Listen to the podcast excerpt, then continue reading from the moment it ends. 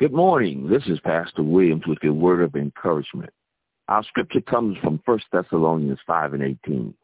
Give thanks in all circumstances, for this is God's will for you in Christ Jesus. Gratitude is a special gift given to us by God. Gratitude is fundamentally about not having things, taking things for granted.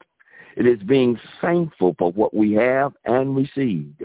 Thankfulness is a powerful means of drawing near to God. Gratitude reduces stress, increases self-esteem, and improves relationships.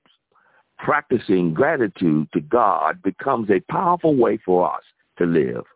Our hearts become glad when we are grateful to God.